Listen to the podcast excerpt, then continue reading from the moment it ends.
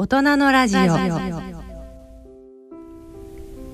大人のラジオイノベーションのコーナーです。このコーナーではイノベーティブな技術やサービスを開発し事業展開されている起業家の方々にご出演いただきお話を伺っています。今回は証券コード9556イントループ株式会社代表取締役社長林博文さんにお話を伺ってまいります。林さんよろしくお願いいたします。よろしくお願いします。ではまず林さんのプロフィールをご紹介させていただきます。林博文さんイントループ株式会社代表取締役社長1972年生まれ北海道のご出身でいらっしゃいます。同志社大学法学部を卒業後アンダーセンコンサルティング現在のアクセンチュア株式会社に入社されます2005年2月経営業務改善コンサルティングを事業の柱とするイントループ株式会社を設立され現在事業戦略 BPR プロジェクトマネジメントなど幅広いコンサルティング業務に携わり B2C 業界を中心に海外進出支援事業開発などを手掛けていらっしゃいます。趣味はゴルフと筋トレということなんですが今日半袖でいらっしゃるんですが筋肉、はいそしてちょっと焼けていらっしゃって、そうですね、趣味が覗けますね。そうですね。はい、すいません。よろしくお願いします。よろしくお願いします。ベンチプレスですね。それははい、種目で言うと。もう今ひたすら高重量を上げるためにもうトレーニングしていて重いものを上げるのが快感なんですか？楽しいんですか？そうですねあとやっぱり無心になれるところが大きいかなと思います何も考えられないんで、はい、それもいいかなと思ってます上げるうんで無心になれるんですねそうですそうですはいあのストレスたまる人もいるかもしれないですけど私はもうストレスが解消できるんで、はい、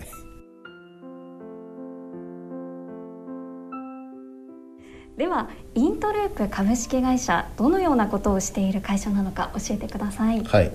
えっと、当社はですねあのフリーランスのコンサルタントエンジニアの方々を活用しながらですねまあ、当社自社の、ま、コンサルタントエンジニアの方々もいらっしゃいますので、まあ、そこをですねお客様のニーズに合わせて、まあ、1名からまあ、あの短時間あの短期間でも、まあ、お客様に対してサービス提供できますし、まあ、当社の社員を組み合わせて、まあ、ハイブリッドな形で、まあ、大手のコンサルティング会社と同じような、まあ、サービス形態で、まあ、コンサルティングですとか、まあ、IT の、まあ、システム構築含めて、まあ、幅広くサービスの方を提供させていただいている企業になります、はい、具体的にどの部分が強みになるんでしょうか？えっとまあや、やはりですねあの小さいコンサルティング会社だとやっぱり社員の数でまあ、ある程度その自分のところの得意分野っていうのが限られてくると思うんですけれども、まあ、当社の場合はその2万8,000名近い、まあ、フリーランスの方が登録されているんでお客様の幅広いニーズに、まあ、あの柔軟に、まあ、お答えできるっていうところが、まあ、当社の強みかなというふうに考えております。はい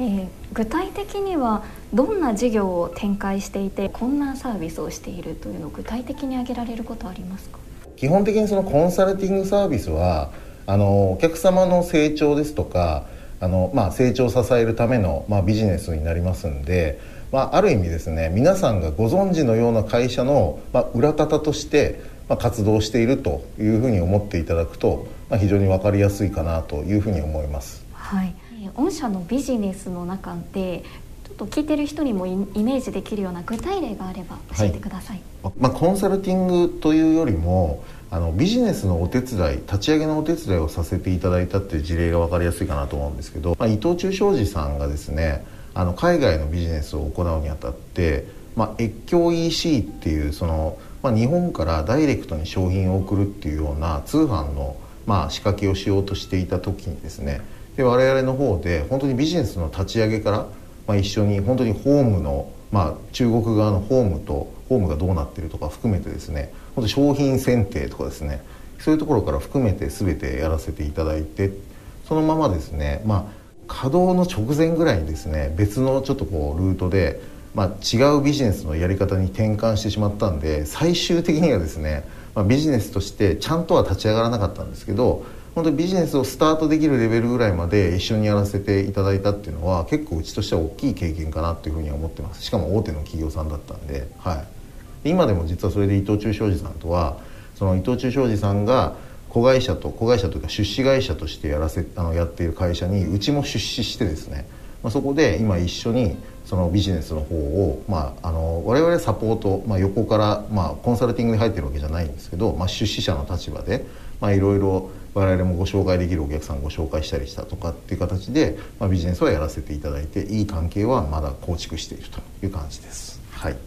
今コロナ禍で経営状況というのはいかがでしょうか？えっとあの幸いですね、まあ、IT というか DX の業界自体やはりあのリモートワークですとかがそのコロナの影響によって増えてきてしまっていてですね逆に追い風になったという部分は大きいかなと思います。あのやはり緊急事態宣言が出ていた数ヶ月間はあの当社の方でも、まあ、少しビジネス止まった感じはあったんですけれども、まあ、それをきっかけにですねお客様側でも相当そのリモートに対しての、ま、ワークスタイルというのが定着してきてまあ、それ以来はですね、まあ、先ほど申し上げたあの追い風の影響もあって逆に当社としてはまあ売り上げが伸びたというような、えっと、状況ですかね。はいフリーランスの人と社員の人を組み合わせてあのコンサルティングをしているということですがそうなってくるとフリーランスの人優秀な人を集めるっていうのも結構大切になってきますよね。そうですねやっぱりこうビジネスのベースはどこの会社もまあ当社もそうなんですけどまあ、どこの会社もやっぱベースは人だと思うんで、まあ、いかにその優秀な方々をあの集められて、まあ、我々の、まあ、なんでしょうねプロジェクトで活躍していただけるかを、ま、やっぱりこうなんでしょう継続的に、まあ、当社としてそのご支援させていただくっていうところが非常に当社としての、まあ、今後のキーポイントにもなるのかなというふうに思ってます。はい。では、えっと、社長の履歴につきまして伺いながら、はい、そして、えー、現在の会社のことも合わせながらいろいろと伺っていきたいと思います。はい、えー、まず少年時代は唐突ですがどんな少年だったんでしょうか、はい、えー、っとですね少年時代っていうと幅広いかなと思うんですけど私あの父親の都合でですね結構引っ越しが多くてですね結構びっくりされるんですけど小学校の4年生って1学期ごとに学校違うんですよ。なので割とそこで今も私割と営業とかいろんな人に会うの好きなんですけどそういうところでもしかしたらベースが身についたんじゃないかなというふうに思ってます。あのベースを培ったということですがどんなことをしてどんな性格の子だったんでしょうか？あのいろいろスポーツですとかそのゲームとか、はい、まあ、それこそ本当になんか一般のまあなんでしょう小学生が過ごすような、まあ、小学生中学生が過ごすようなことをやってたんですけどまあ、ただ私ちょっと他の人と自分で若干違うなと思ったのは当時のこう部活とかってこう休むことがあまり許されないような文化のあのまだ年代だったと思うんですけど、まあ、私自身ですねやりたくない時はやりたくないんで結構サボったりしてですね、はい、まあ、それであの特に小学校の時はそれでも許されたんですけど中学ってなかなかそういう部活許されないじゃないですか。結構スパルタのスパルタじゃないですか。それで私も中学も高校もなんですけどもうすぐ辞めてます。そうなんですね、はい、結構現代っ子っぽかったんですね。そうですね。やっぱりなんかこうずっと週7とか当時って本当に土曜日とか日曜日も夏休みとかもあったじゃないですか。僕自身はなんかゲームがやりたい時はゲームがやりたいし本が読みたい時は本が読みたいんだと思ってあまり人に流されずに行きたいなと思ったんでもうそれで途中でやめたりとかしてました。そうなんですね、はい、それで大学で、えー、関西の同志社大学に進まれたということですね、はい、北海道から移動って結構大きな移動ですよね。そうですね。ただ北海道の人って北海道以外に出ることが当時はそんなに多くなかったんですよ。なのであんまり東京だとか大阪だとかっていうもう隔てが全くなくてですねもう友達の中でも長崎とか行った友達とかいましたしあまり出るともうどこでも同じだっていう感覚でしたね。そうなんですね、はい。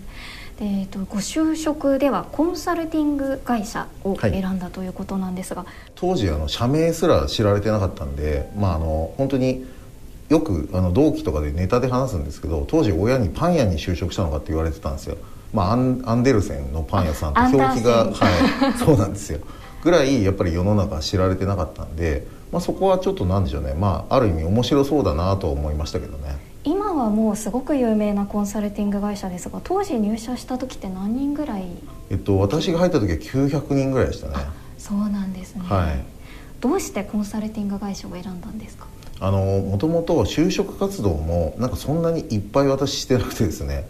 で本当にあのいずれ自分自身独立したいというか一人で商売したいなさっきの話じゃないですけどあんまり群れることをしてなかったんであの弁護士とかそれこそ会計士みたいなところを狙っていこうかなと思ってたところもあってまあそれで結局あまり勉強してなかったんでそっち側行けなかったんですけど、まあ、早めにこう独立したりとか一人で商売できるような環境に行きたいなと思ったんで、まあ、それで結構外資系を中心に実は受けていて。まあ、その中であのアンダー戦が一番最初に内定が出たんでもうそそれで就職活動をやめました。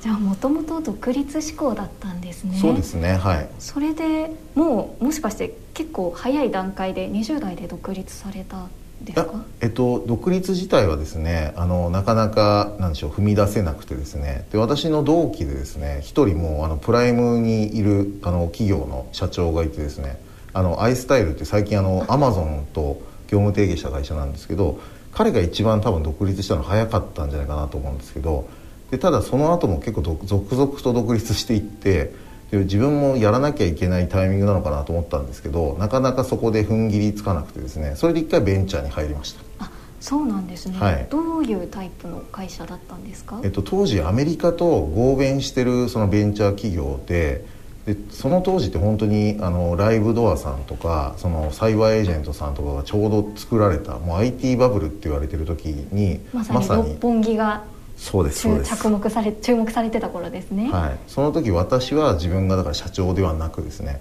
まあ、それこそ藤田さんとか堀江さんとかで私年一緒なんですけど、まあ、彼らが社長で現役で活躍している時私は一社員としてそのベンチャー企業で勤めていたという感じです、はい、それがようやく踏み切れて独立しようってなるのってどういう経緯をたどっているんですか？あのその後私実はアクセンチャー一回戻ったんですけどそうなんです、ね、そうなんですよ。で戻ってやっぱりなんか自分自身ちょっとまだ修行足りなかったんじゃないかなっていうふうにも思ったのとあまりなんかビジネス自分でやりたいビジネスっていうのが思いつかなかったっていうのもあってもう一回こう修行させていただきたいなっていうところもあってアクセンチャー戻ったっていう経緯になりますね。はい、えーと、独立しようってなってコンサルティングをメインにした会社で独立されるんですよね。今の会社ですよね。そうですそうです。もともと実はあの立ち上げた時はそのフリーランスの方々が少しずつその増え始めてきていてで私も実はアクセンチャーの時に一緒に働いてたことがあったんですよ。で皆さん結構優秀な方が多かったんでまあ、こういう方々って将来的に増えるんだろうなと思ってそういう方々をこうネットワーキングある意味してですね、まあ、ビジネスあのしていけば大きく展開できるんじゃないかなと思って立ち上げたんですけど、まあ、足元やっぱりお金がないんで、まあ、ある意味自分をフリーランスとして、まあ、売ってですね、まあ、それからビジネススタートしたっていう感じになりますね。うん、それが、えー、2005年前後になるんですね。そうですそうです。その後って結構すぐリーマンショック来るんじゃないですか？そうですね。ただあの私営業もちょっと得意だったんであのコンサルティングの仕事はそのもう独立してから何年ぐらいでしょうね。もう10年ぐらいあの安定してある程度取れていてですね。でリーマンショックの時も、まあ、確かにその少し売り上げは落ちたんですけど23割が落ちたんですけどその、まあ、フリーランスも当時そんなにこう大々的にやってなかったんですけど一部フリーランスの方とか活用しながら、まあ、やってたっていう時期もあってですね。まあ、落ち込んでもマイナスにはならないぐらいまでの落ち込みだったんで、まあ、他社さんに比べたら傷は浅かったんじゃないかなと思います。じゃあ、えっと、コロナもどちらかというと追い風になったという話ですがリーマンショックもそれほど痛手にはならず。そうですね。そこまであの会社の危機っていう感じにはならなかったですねうちは。ではあの起業してからこれは危機だったなと感じたことってどんなことがありますか、あの2014年ぐらいにですねそれこそ10年ぐらいずっとあの社員もマックスであの30人ぐらいまでしか増やしてなかったんですね。で本当に自分が取れる仕事の範囲でしかもう仕事をしてなかった時期が長くてですね。で売上ももう78億、まあ、行って9億みたいなところでずっとうろうろしていて。でそういう時代って正直あの中小企業の社長をやってるとまあ儲かるんですよね個人的には。でそこにやっぱり走ってしまうとどうしてもなんか社員もですねその成長しない会社にいる不安感というんですかね、まあ、面白くないって感じてしまってですねで幹部が幹部から先にですねどんどんこう会社辞めていってしまってですねで一時本当に月賞で4,000万ぐらいまで落ちて、まあ、このまま本当倒産しちゃうんじゃないかなと思ってですねそれで少し自分自身で病んでですね1ヶ月ぐらいいろいろ悩んで、まあ、それからあの今の会社の大きさのサイズに、まあ、持っていったっていう感じですかね。ちょっと目標を見失ってしまったというかそういう時期があったっていうことなんですか？そうですね。あの時は本当に、まあ、営業して取っていくのが楽しかったっていうのがあってですね。でその後まあうちの社員が結構ちゃんとコンサルティングサービス提供してくれて本当にクレームもあんまりなかったんでやることといえば本当に営業することぐらいしかもうやってなくてですね。で片手間であと海外のビジネス結構私やっていて。でやっぱ海外志向もちょっとあったんでそこでこう貿易の仕事とかをいろいろやっていてですね、まあ、そこに時間使いすぎちゃってたっていうのもありますよね。今は完全にコンサルティングを柱にしてメインにしてやっていますよね。そうですねはいこれまでビジネスをしてきてこう転換点となった出来事だったりこの人との出会いがあって変わったっていうことってありますか、はい、いや本当にその社員が辞めたことが私の最大の転換期であの時代がなかったら今は多分ないと思いますね、うん、で一人実は戻ってきてくれてるんですよその時に辞めた社員が。ななのでもう正直彼含めてその辞めた当時の社員ってまだ仲良くさせてもらってるんですけどすごくあのなんでしょうね彼らは辞めたんであれですけど私は割と感謝してます。そういう意味で言うと。はい。社員がちょっと離れていってしまったというのが転換点になったということなんですが具体的にそこから何か行動に移したことってありますあの当時当初あの田町にオフィスがあったんですけど私あの田町を別に否定するわけじゃないんですけど家賃がすごく田町って安いエリアだったんですけどで我々がその入居してたエリアがですねすごくこうランチとかその飲みに行くところからですね少し場所が遠くてでそうなってくるとどうしてもいる社員っていうのがそのコンビニの弁当とかがやっぱりランチの中心になってきてしまってあんまりコミュニケーションが活性化しなかったっていうのをその私がちょっと病んでる1ヶ月間の間とかに少し分析してですね。それでまたあのその10年間は私がその私がというか当社がそのまあ10億前後の企業としてやってきた中でまあ貯めてきたその資金があるじゃないですか。で資金はもう全額使ってでも自分のその思っていたビジネスの方向性に到達するために、まあ、いろんなことをやれることをやろうと思ってですねでまずはその田町から赤坂のエリアに移転してなのでそこもですねもうランチの場所とかも見に行って私、はい、その当時からずっともう創業からいる女女性が1人いるんですけど彼女と2人でもう下見に行ってこういうエリアがあるから結構ランチやっぱりいいよねっていうのも見てですね。それで、まあ、赤坂の方に移転してでそれに加えて内装も、まあ、本当に結構お金その当時かけてでかつホームページもあのあんまりお金かけずにやってたんですけど本当にその当時でもう4桁ぐらいのホームページのリニューアルにお金かけたりでマーケティングに関してもその人材を集めるマーケティングに関しても結構そのなんでしょうねできる範囲でやってたのをもう集められる量を逆引きしてもうマーケティングしていこうぐらいな感じでもうマーケティングコストをどんどんかけていったんですね。で人の採用もさらにあと進めてですねそれもあんまりなんでしょうねこう当て当てもなくですねとりあえず人取っていったんですね。もうなんとかなるだろうと。こう売り上げにここまで到達するんだったらもうこのぐらい人採用しなきゃいけないっていうのを、まあ、やり続けてですね。でその採用費用もどんどんかけていったんですね。でさらにですねその知名度を上げるために、まあ、これよく言われるんですけどあのタクシー広告を2019年から始めてその当時あんまりタクシー広告出してる会社少なかったんで結構目立ってですねいろんな方からあのタクシー広告やってたよねっていうふうに言われてでそれでやってですね今も あの広告に関しては割と私好きでしてあのただなんでしょうね今もタクシー広告が少し一般的になったんでちょっとやめてるんですけど最近ちょっと変わったところで言うと映画広告とかやってるんですよ。映画映画がスタートするまでの10分あ5分間ぐらいってそのそれこそ携帯も切って完全に画面に集中するじゃないですか。もう始まるの楽しみでしょうがないから飛ばす人もいないですよねいないじゃないですかそこで映画館映画館なんですけどその映画館の中で広告するっていうのを今ちょっとやってます。へえ、はい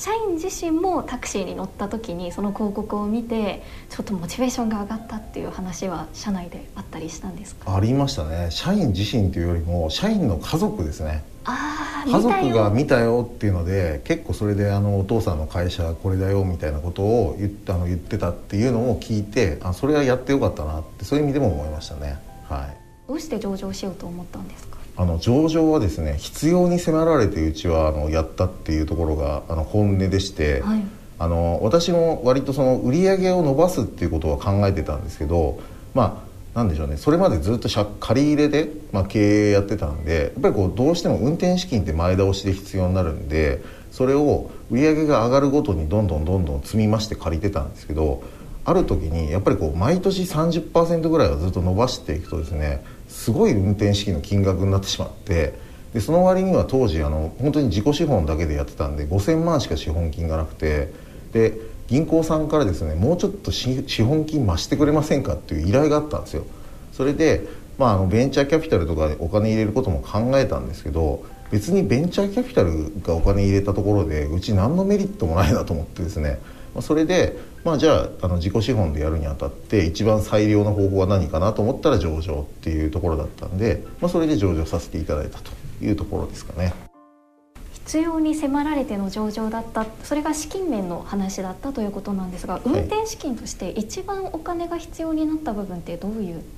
あえっと、そこは本当に人がどんどん採用して増えていったのとあとはそのマーケティングもガンガン打ちかけていきましたしでそれに伴ってやっぱり社内システムの整備をしていったりとかっていうことで結構その本当に人にまつわる、まあ、人とかその環境整備ですねにまつわる部分に使ってたお金が一番大きいかなと思います。で、えー、2022年今年の7月8日に東証グロース市場に、えー、上場されたんですが、はい、その時はどんなお気持ちでしたか市場環境はあんまり良くなかったですよねそうですね、はい、本当にあの周りであの上場延期させられてる会社もいっぱいあったんでまあ、うちもどうかなと思ったんですけど、まあ、そこはあの証券会社さん含めていろいろ頑張っていただいて、まあ、うちは無事にできて、まあ、そこはほっとしてますけどね。はい。でも皆さんにあの社長インタビューをするとあの上場した時は感動したとかやっと報われたとか、はい、そんなふうな感想をおっしゃる方も多いんですが、はい、心境としてはどうでしたか？なんでしょうね。こう嬉しかったは嬉しかったんですけど一区切りついて嬉しかったんですけどなんかまた再スタートで、まあ、うち自身はその後プライムも行きたいなと思ってるんで、まあ、という意味で言うとちょっと気合が入ったかなっていう程度ですかね。逆になんかオフィスにその東証で鐘を鳴らしてた時よりもオフィスに帰ってきた時の方が感動しましたね。花がすごくてですね。でなんかそれそれこそ先ほどのアイスタイルの、まあ、吉松とかにもちょっといろいろプレゼント、まあ、サプライズでケーキを送ってくれたりとかして、まあ、そういうのが結構やっぱ嬉しかったですね。はい、はい。あのこれからあの30%ずつぐらい年に成長しているっていうお話がありましたが、はい、これからもきっとどんどん大きく展開していくと思うんですが、はい、どのような事業を展開していこう夢方向性があれば教えてください。そうですね。あのやっぱり今まで通りですねその流れとしてはその、まあ、DX、まあ、今でいう DX ですけど昔ずっと IT だったじゃないですか。で IT とやっぱり人をつなげるようなやっぱりこうそこを軸にしたビジネスっていうのを、まあ、ずっとやっていきたいなと思ってますんで、まあ、そこに海外が加われば一番あの私としてはいいかなと思ってるんですけど、まあ、とは言ってもですね今足元のその国内の、まあ、IT ですとか人材あの、まあ、フリーランスの方の需要とかも大きいんで、まあ、まずはそこを固めてからですねいろいろ周辺のところを拡大していこうかなというふうに思ってます。はい、もし海外に出ていくとしたらこの地方の海外っていうのはあるんですか？えっとですねもともと私やってたあのいろいろビジネスをしていた国も、まあ、あの東南アジアとか中国とかのエリアが多かったんですけど、まあ、なので本当はその新興国みたいなところをやっていきたいなと思ってるんですけど、まあ、ビジネスの実態考えると、まあ、あのもうちょっと先進国でやった方がいいかなとも思ってるんで。まあ、次やるんだったら前みたいに、まあ、少しこう中途半端なっていうようなやり方はしたくないんで、まあ、じっくり戦略を練ってですね、まあ、エリアを決めていきたいなというふうに思ってます。まだまだちょっとよく考えてからそうですね、ね、はい、まあ、ちょっと忙しいんで今。はい、はい、では、えー、最後にお伺いしますが具体的に夢というのはあるんでしょうか？あのまあ夢というかですねあの現時点でこうなんでしょうね。私その数億に数億から今の100、えっと、業績予想が出てるんで言えるんですけど130億を超える業績予想になってるんですけど、まあ、そこまではですねある程度自分のこう立てた戦略通りに少し動いてるところがあってですねまあまあ、そこまではですねそあの自分の中であまり夢ではなかったんですね。でその先、まあ、少し描いているところはあるんですけどあんまりこの時点で話しちゃうと大風呂敷広げる感じになっちゃうんで、まあ、そこはちょっと自分の中ではもう少し先に開示させていただきたいなというふうには思ってます。はい、はい。あのインタビューの中でもプライム市場はもちろん目指しているというお話がありましたよね。はい、はい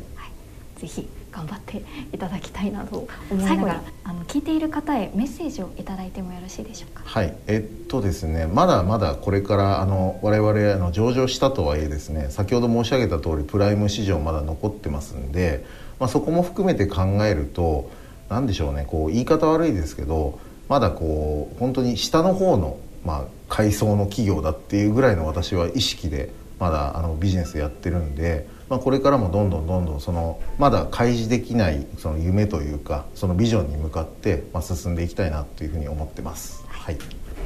今回は証券コード9556イントループ株式会社代表取締役社長林博文さんにお話をいただきました。今日はどうもありがとうございました。ありがとうございました